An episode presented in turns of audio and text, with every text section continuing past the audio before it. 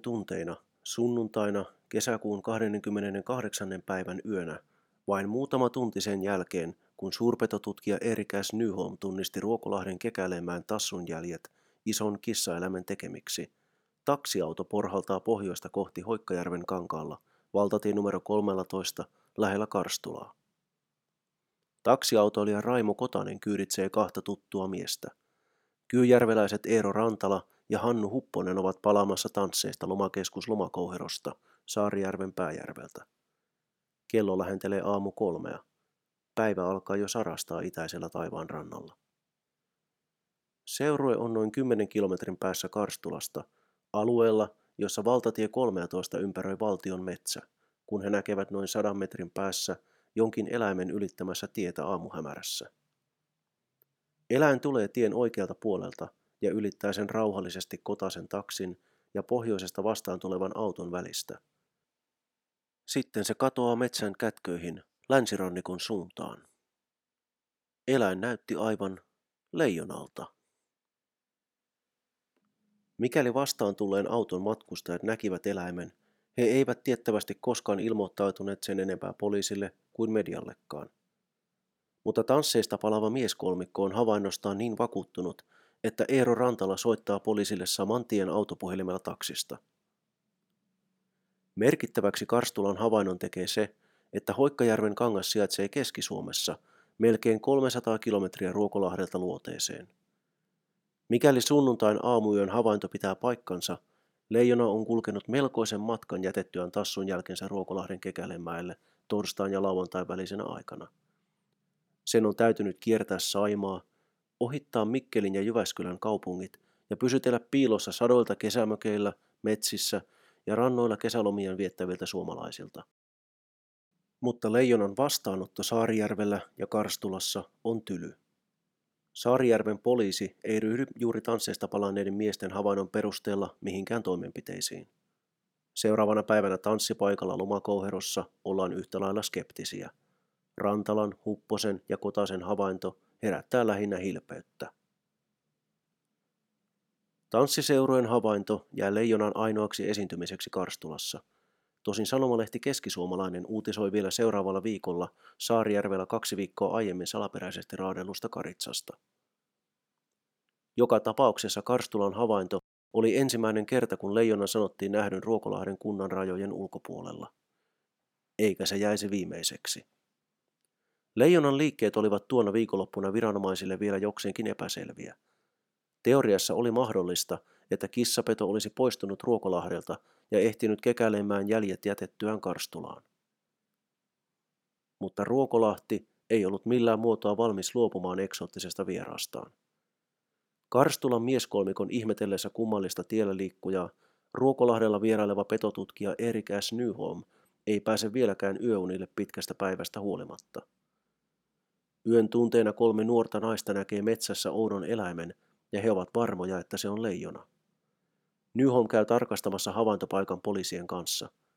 Etsintäpartio on aseistettu, mutta tärkeimmäksi työvälineeksi osoittautuu nyt Nyholmin taskulamppu – jonka valokeilassa jäljet paljastuvat hirvenvasan jättämiksi. Väärä hälytys. Aiemmin samana yönä hirsirakentaja Urpo Karhu johdatti petotutkijan ja poliisit löytämiensä jälkien luo Kekäleenmäellä. Nyholmin tunnistettua jäljet ison kissapedon tekemiksi lähti hän siis poliisien kanssa hirvijahtiin. Urpo Karhu sen sijaan painoi hyvin ansaituille yöunille.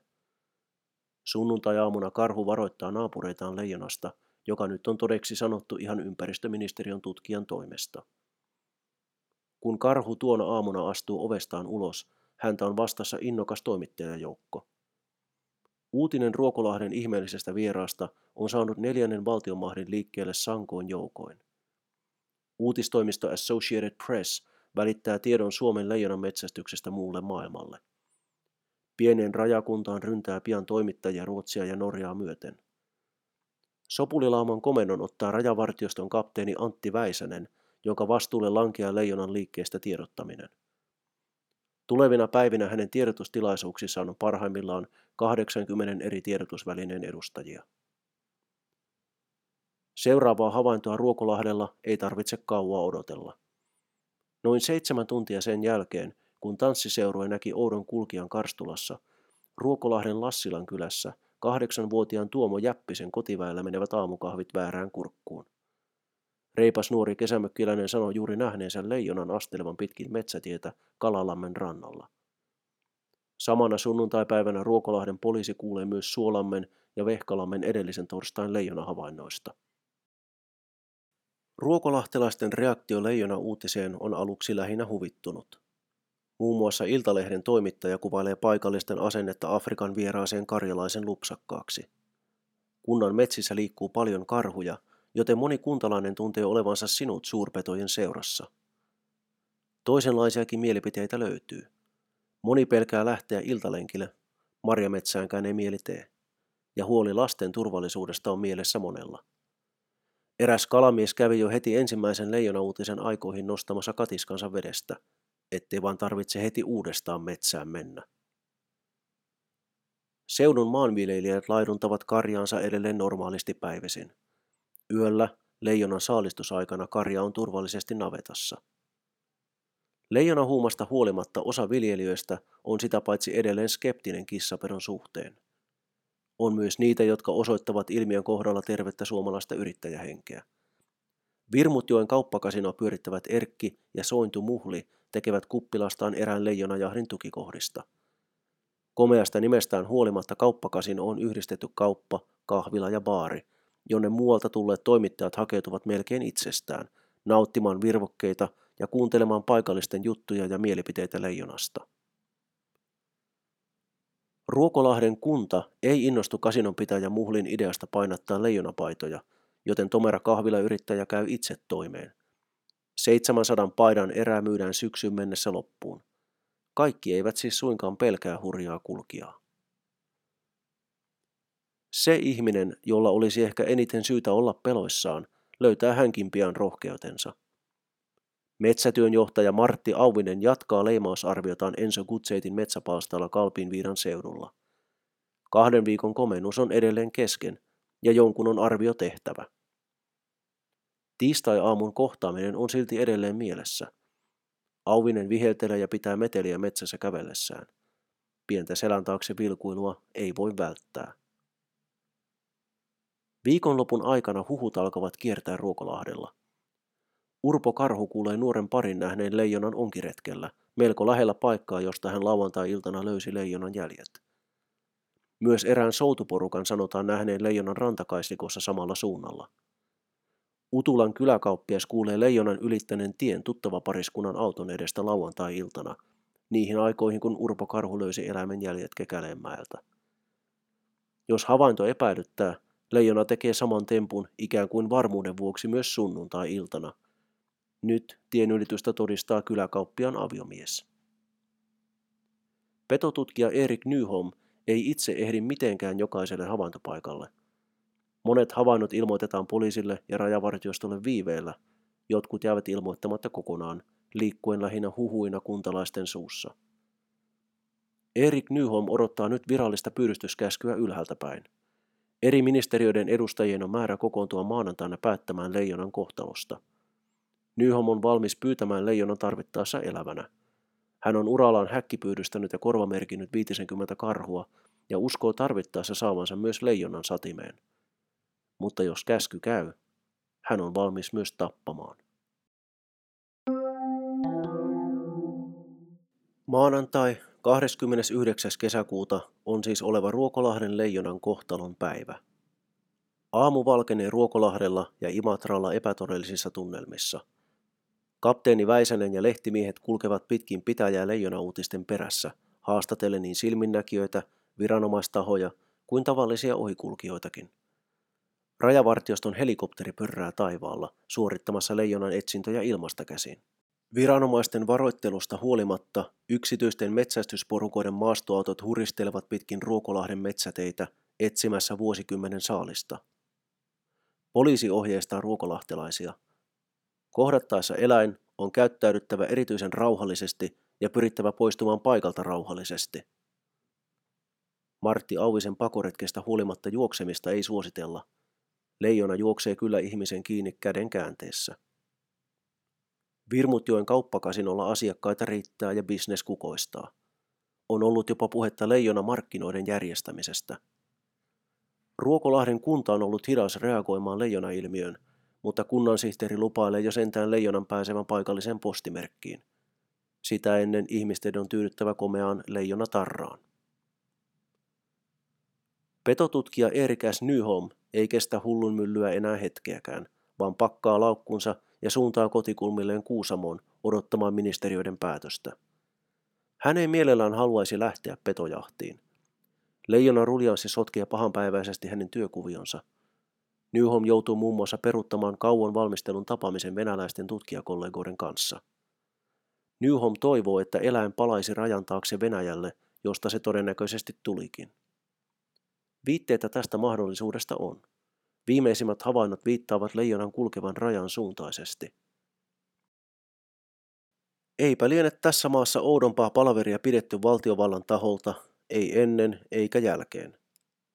Tuona vuoden 1992 kesäisenä maanantai-päivänä Helsingissä maa- ja metsätalousministeriön, ympäristöministeriön ja sisäministeriön edustajat kokoontuvat suljettujen ovien takana. Heidän tehtävänään on päättää, mitä tehdä leijonalle, joka nyt on selittämättömällä tavalla löytänyt tiensä Ruokolahden kuntaan, pienelle paikkakunnalle, joka tätä ennen on tunnettu lähinnä Ateneumissa esillä olevasta Albert Edelfeltin maalauksesta Ruokolahden eukkoja kirkonmäellä. Ministeriön edustajat kuulevat useita asiantuntijoita tapauksen tiimoilta. Kaikki ovat yksimielisiä siitä, että leijona on pikimiten poistettava luonnosta. Kuka korvaa petovahingot, mikäli leijona päättää käydä karjan kimppuun? Entä mitä tehdään mahdollisten henkilövahinkojen sattuessa? Erik Nyholmin arvion mukaan leijona näyttää välttelevän ihmisiä, ja sille löytyy kyllä ruokolahtea ympäröivästä luonnosta syötävää, pienjyrsijöistä aina hirviin saakka. Mutta leijonaa ei silti voi pitää millään muotoa vaarattomana. Metsästyslaki ei tunne leijonaa, joten maa- ja metsätalousministeriön kädet ovat asiassa sidotut. Myöskään Suomen luonnonsuojelulaki ei koske leijonaa. Se suojelee ainoastaan Suomessa eläviä, rauhoitettuja eläinlajeja. Mikäli leijona haluttaisiin julistaa suojeluksi eläimeksi, se onnistuisi ympäristöministerin toimesta, mutta Sirpa Pietikäinen on matkoilla Keski-Amerikassa. Leijona on siis käytännössä lainsuojaton. Asiaa pohditaan monelta kantilta. Lopulta tullaan siihen lopputulokseen, että leijona uhkaa yleistä turvallisuutta ja asia on siis rikoslain alainen. Niinpä sisäministeriön tulee tehdä virallinen päätös asiassa. Lopulta kolmen ministeriön edustajat pääsevät yksimielisyyteen. Kokous julistetaan päätetyksi ja Erik S. Nyholmin puhelin soi. Sisäministeriö myöntää petotutkija Nyholmille poliisin valtuudet leijonan ampumiseen Kaakkois-Suomessa. Imatran poliisiasemasta tehdään jahdin operatiivinen keskus. Nyholm ei ole päätöksestä innoissaan, mutta ylemmältä taholta tullut käsky on yksiselitteinen. Kuten Iltasanomien lehtiotsikko seuraavana päivänä asian ilmaisee, tappakaa leijona.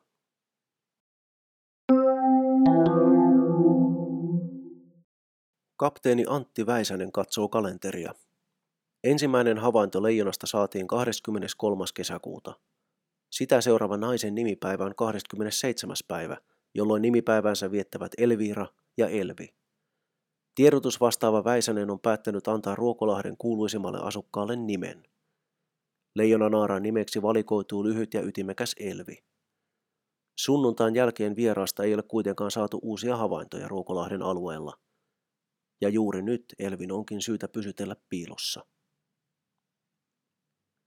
12-vuotiaat Maarit Viljakainen ja Elina Tahkokallio pulahtavat uimaan Veislampeen Ruokolahden ja Imatran rajamailla. On lämmin maanantai-iltapäivä. Täällä ei ole tietoakaan Helsingin byrokraattien mahtikäskystä. Uimapaikka on tuttu ja turvallinen. Kuutostie kulkee Veislammen ohi vain sadan metrin päässä. Rautatie ohittaa lammen toiselta puolelta. Lampi sijaitsee pienen metsikön keskellä, mutta alue on taajaan asuttu. Tyttöjen koti on muutaman kilometrin päässä. Maarit ja Elina uivat lammen keskelle. Aurinko paistaa, etäiset liikenteen äänet kantautuvat lammelle jostain puiden takaa. Äkkiä vastakkaiselta rannalta kuuluu kahinaa. Sitten rantakaisikon läpi työntyy leijonan pää ja karhea kieli alkaa juoda lammen vettä. Tytöt pelästyvät ja lähtevät äkkiä uimaan takaisin rantaan päin. Vedestä päästyään Maarit ja Elina ottavat nopeasti vaatemyttynsä rannalta ja hyppäävät pyöriensä selkään. Vielä ennen lähtöä he vilkaisevat taakseen. Leijona on yhä rantakaislikossa. Tytöt kertovat sen olleen suurehkon lampaan kokoinen. Leijona on nyt nähty ensi kertaa lähellä kaupunkia, ja itärajan sijaan se tuntuu nyt liikkuvan Imatran suuntaan. Innokkaat metsämiehet ympäri Suomen soittelevat Antti Väisäselle ja kyselevät koska ja missä leijonajahti järjestetään. Väisänen on aiemmin vitsailut radiohaastattelussa järjestämänsä Ruokolahdella leijona safarin, mutta ei sentään ollut varautunut siihen, että Suomesta löytyy suuria valkoisia metsästäjiä harmiksi asti. Väisänen on muutenkin hankalassa tilanteessa. Toimittajat seuraavat häntä kotiovelle asti. Ja aina kun hän hyppää autonsa matkalla tarkistamaan viimeisintä vihjettä, Uuden uutukainen autopuhelin pärähtää soimaan toimittajien kysellessä kapteenin määränpäätä. Tilanne menee niin pitkälle, että Väisänen joutuu käyttämään kolmea eri autoa hämätäkseen seuraajiaan. Erik Nyholm ilmoittaa lähtemänsä leijonajahtiin vasta kun rajavartijat ovat paikallistaneet leijonan. Hän aikoo ottaa mukaansa metsälle vain 458 kaliberin kivärinsä, 33 gramman luoteja ja kaksi tuttua metsästäjää avukseen. Tämä ei estä yksityisiä metsästysporukoita yrittämästä kellistää Ruokolahden petoa. Koska leijona on Suomessa lainsuojaa vailla, kuka tahansa voi sen luvallisesti ampua. Pohjoissuomalainen karhunkaatoon erikoistunut metsästysseurue ilmoittaa suuntaavansa Ruokolahtea kohti. Eräs pyssymies tiedustelee mahdollisuutta vuokrata helikopteri leijonajahtia varten. Ruokolahdella Vanhempi konstaapeli Martti Hirvonen on varautunut leijonan kaatoon 7,62 kaliberin sotilaskiväärillä. Elvin tilanne alkaa näyttää huonolta. Korkeasaaren eläintarha kieltäytyy majoittamasta leijonaa. Tilaa ei ole, eivätkä eläintarhan vanhat asukit hyväksyisi muutenkaan uutta tulokasta laumaansa. Ähtäri ja Ranua kieltäytyvät myös kunniasta. Ruokolahden kunnansihteerin Vesa Jäppisen puhelin soi melkein taukoamatta. Innokkaat, hyvää tarkoittavat ihmiset soittelevat eri puolilta Suomea ja tarjoavat neuvojaan leijonan suhteen. Erään soittajan mielestä leijona pitäisi ottaa kiinni elävänä ja panna näytille Ruokolahden keskustaan. Onpa joku ehtinyt kaavailla leijona myös konkurssiin ajautuneen joulumaa-hankkeen pelastajaksi. Vakavammin otettavan ehdotuksen tekee yllättäen seitsemän päivää lehti, joka ilmoittaa Bonnier kustantamon kautta löytäneensä leijonalle kodin tanskalaisesta eläinpuistosta – Myöhemmin käy ilmi, että tanskalaisten tarjous on perätön. Paikkakuntalaisten skeptisyys leijonaa kohtaan on alkanut hälvetä. Onhan se todettu oikeaksi eläväksi ihan valtiovallan taholta. Kaikki paikkakuntalaiset ovat tähän mennessä leijonasta jo kuulleet. Melkein kaikki tuntevat vähintään jonkun, joka tuntee jonkun, joka on nähnyt jotain. Siitä huolimatta oudointa, mitä moni Imatran ja Ruokolahden asukas tuona kesänä näkee, on sittenkin ruotsalaisen Expressen sanomalehden toimittaja, joka saapastelee leijona-uutisten perässä täydessä safarivarustuksessa. Alkuviikon kaunis sää jatkuu Ruokolahden ja Imatran alueella tiistaina, kesäkuun viimeisenä päivänä. Joku viisastelija on ripustanut Ruokolahden kunnan opaskartan alle leijonan kuvan ja tekstin Täällä vartioin mie.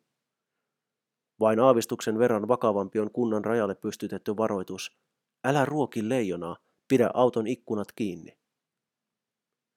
Elvileijona on niin Ruokolahdella kuin muuallakin Suomessa siirtymässä oudosta kulkijasta juhlituksi sankariksi. Lähes 4000 ihmistä soittaa iltasanomien kuumalle linjalle tiistaipäivän aikana. 81 prosenttia soittajista vaatii leijonan hengen säästämistä. Iltalehden Gallup on sekin leijonan puolella. Akuankan päätoimittaja Markku Kivekäs alkaa oitiskehitellä lehtensä sivuille jonkinlaista leijona-aihetta. Autojätti-peukiot ottaa myös Jellonasta ilon irti, ja koko viikon lehtien sivuilla komelevat automainokset, joissa tämä peukiotin lokoa koristava eläinlaji on näkyvällä paikalla. Kansanedustaja Erkki Susi Pulliainen vaatii myös leijonan hengen säästämistä. Hän tarjoaa metsästäjille omaa kivääriä nukutusnuolen ampumista varten – myös muut Vihreän liiton edustajat vaativat leijonan suojelemista. Ulkomaankauppaministeri, kokoomuksen Pertti Salolainen suosittelee hänkin vaakunaeläimen tarhaamista, matkailubisnestä ajatellen. Maailman luonnonsäätiö WWF asettuu myös leijonan puolelle. Elokuvaohjaaja Mika Kaurismäki lupaa Elvileijonalle osan tulevassa elokuvassa The Last Border. Kaurismäki on myös huolissaan leijonan loppusijoituspaikasta ja ilmoittaa olevansa valmis käyttämään kansainvälisiä kontaktejaan, jotta Mirille löytyy koti. Mielipidepalstoilla ja yleisön osastokirjoituksissa ollaan myös vahvasti vaakunaeläimen säästämisen puolella. Kuka leikkisämmin, kuka vakavammin. Mutta yleinen mielipide on kaiken kaikkiaan leijonalle myönteinen. Yhdelle miehelle julkisuuden paine säästää elvileijonan henki ei tule millään muotoa yllätyksenä. Petotutkija Erik S. Nyholm joutui 70-luvulla ampumaan karjaa tappaneen karhun. Hän teki vain työtään, mutta sai tapauksen vuoksi kymmeniä vihakirjeitä aina naapurimaita myöten. Nyholm tuntee hyvin ihmisten taipumuksen asettua saaliin puolelle ilkeitä metsästä ja vastaan. Samaan aikaan rajan takana Venäjällä ollaan närkästyneitä suomalaisten halusta syyttää heitä tästä oudosta ilmiöstä. Venäjän viranomaisten mukaan kaikki sirkusleijonat ja eläintarhojen asukit ovat tallessa. Tämä ei silti poista epäilyksiä. Laiton eläinkauppa kukoistaa Venäjällä läpi koko 90-luvun. BBC uutisoi vuonna 1997 eksoottisten eläinten laittoman maahantuonnin olevan Venäjällä mustan pörssin kolmanneksi suurin bisnes, heti aseiden ja huumeiden salakuljetuksen jälkeen. Vaikka eläinten maahantuonti on kiellettyä, niiden myynti avoimilla markkinoilla on täysin laillista. Apinat, karhut, linnut ja suuret kissaeläimet ovat haluttuja statussymboleita uusrikkaiden venäläisten dachoilla, ja niistä maksetaan tuhansia ruplia. Venäjällä on satoja eksoottisia eläimiä niin yksityisinä lemmikkeinä kuin laittomissa eläintarhoissakin ja yhtä lailla laittomissa kiertävissä eläinsirkuksissa – niiden nälkiintyneistä, rääkätyistä, pelokkaista eläimistä ei kukaan pidä kirjaa. Jos Ruokolahden leijona todella oli olemassa, jokin näistä laittomista eläinnäyttelyistä oli sen todennäköisin koti. Mutta uskottavinkin teoria leijonan karkaamisesta ja päätymisestä Suomen puolelle natisee liitoksissaan sen valossa, mitä seuraavaksi tapahtuu.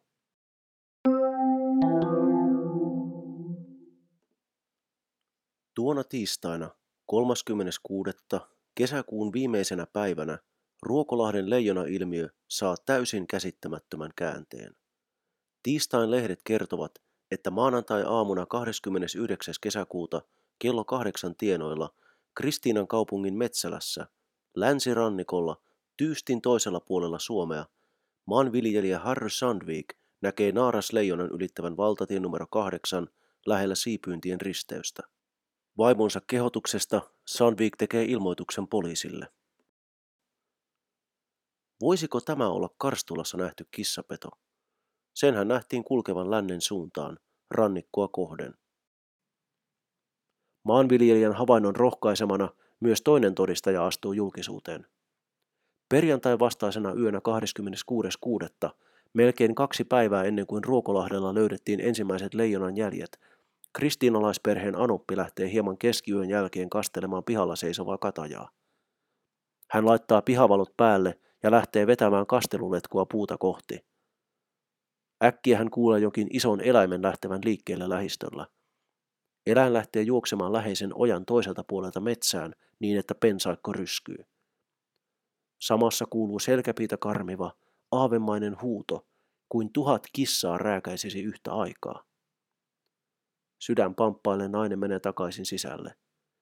Perjantai-aamuna hän kuulee itärajan leijona havainnoista ja uskoutuu perheelleen. Nainen tekee ilmoituksen poliisille seuraavalla viikolla. Kristiina kaupungin kissa on myös jättänyt jälkiä.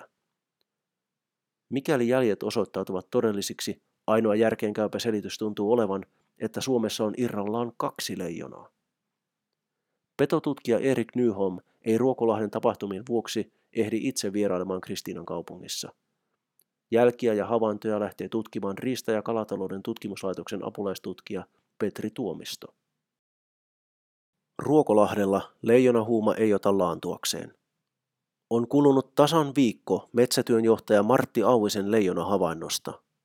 Siinä ajassa Ruokolahden leijona on näyttäytynyt useaan kertaan, jättänyt itsestään jälkiä, maistellut paikallista eläinlajistoa kasvattanut siivet ja vierailut kerran Karstulassa ja kahdesti Kristiinan kaupungissa, julistettu todelliseksi viranomaisten taholta, siirtynyt metsämaisemista kohti asutuskeskuksia ja saanut lopulta niskaansa kuoleman tuomion. Erik Nyholmin lisäksi kymmenet metsästäjät eri puolilla Suomea latailevat jo aseitaan, valmiina kirjoittamaan nimensä suomalaiseen metsästyshistoriaan. Kapteeni Antti Väisäsellä on kädet täynnä töitä hänen yrittäessään pysytellä leijonauutisten tasalla ja vastatessaan lukemattomiin kyselyihin ja haastattelupyyntöihin. Rajavartioston ja poliisin yhteisenä tiedotusvastaavana hän on joutunut viikonlopusta asti rientämään paikasta toiseen, mukanaan sekalainen joukko toimittajia eri puolilta Suomea, osa ulkomailta asti. Mutta seuraava havainto tapahtuu aivan hänen omilla nurkillaan. Elvileijonan tarina muuttaa pian muotoaan ja saa uusia sävyjä.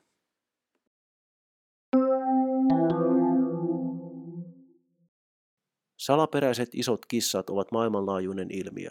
Etenkin Isossa Britanniassa kissapetoja on jahdattu vuosikymmenien ajan. Niitä on nähty kaikkialla saarivaltakunnassa Skotlannista, Walesista ja Surreysta aina Whitesaarelle asti. Vuonna 1980 Skotlannin Inverneshireissa otettiin kiinni kesypuuma, josta oli tehty havaintoja jo vuosien ajan. Se oli todennäköisesti yksityiseltä omistajalta karannut lemmikki. Monia muitakin havaintoja on saarivaltakunnassa tehty. Sarin puuma, Bodminin peto, Fenin tiikeri ja Kellasin kissa ovat näistä vain muutamia esimerkkejä. Suomen kesän 92 tapaus olisi ollut Briteille tuttuakin tutumpi. Ilmiö on Britanniassa niin yleinen, että siellä näistä pedoista käytetään joko termiä Alien Big Cat tai vielä osuvammin Phantom Cat, aavekissa.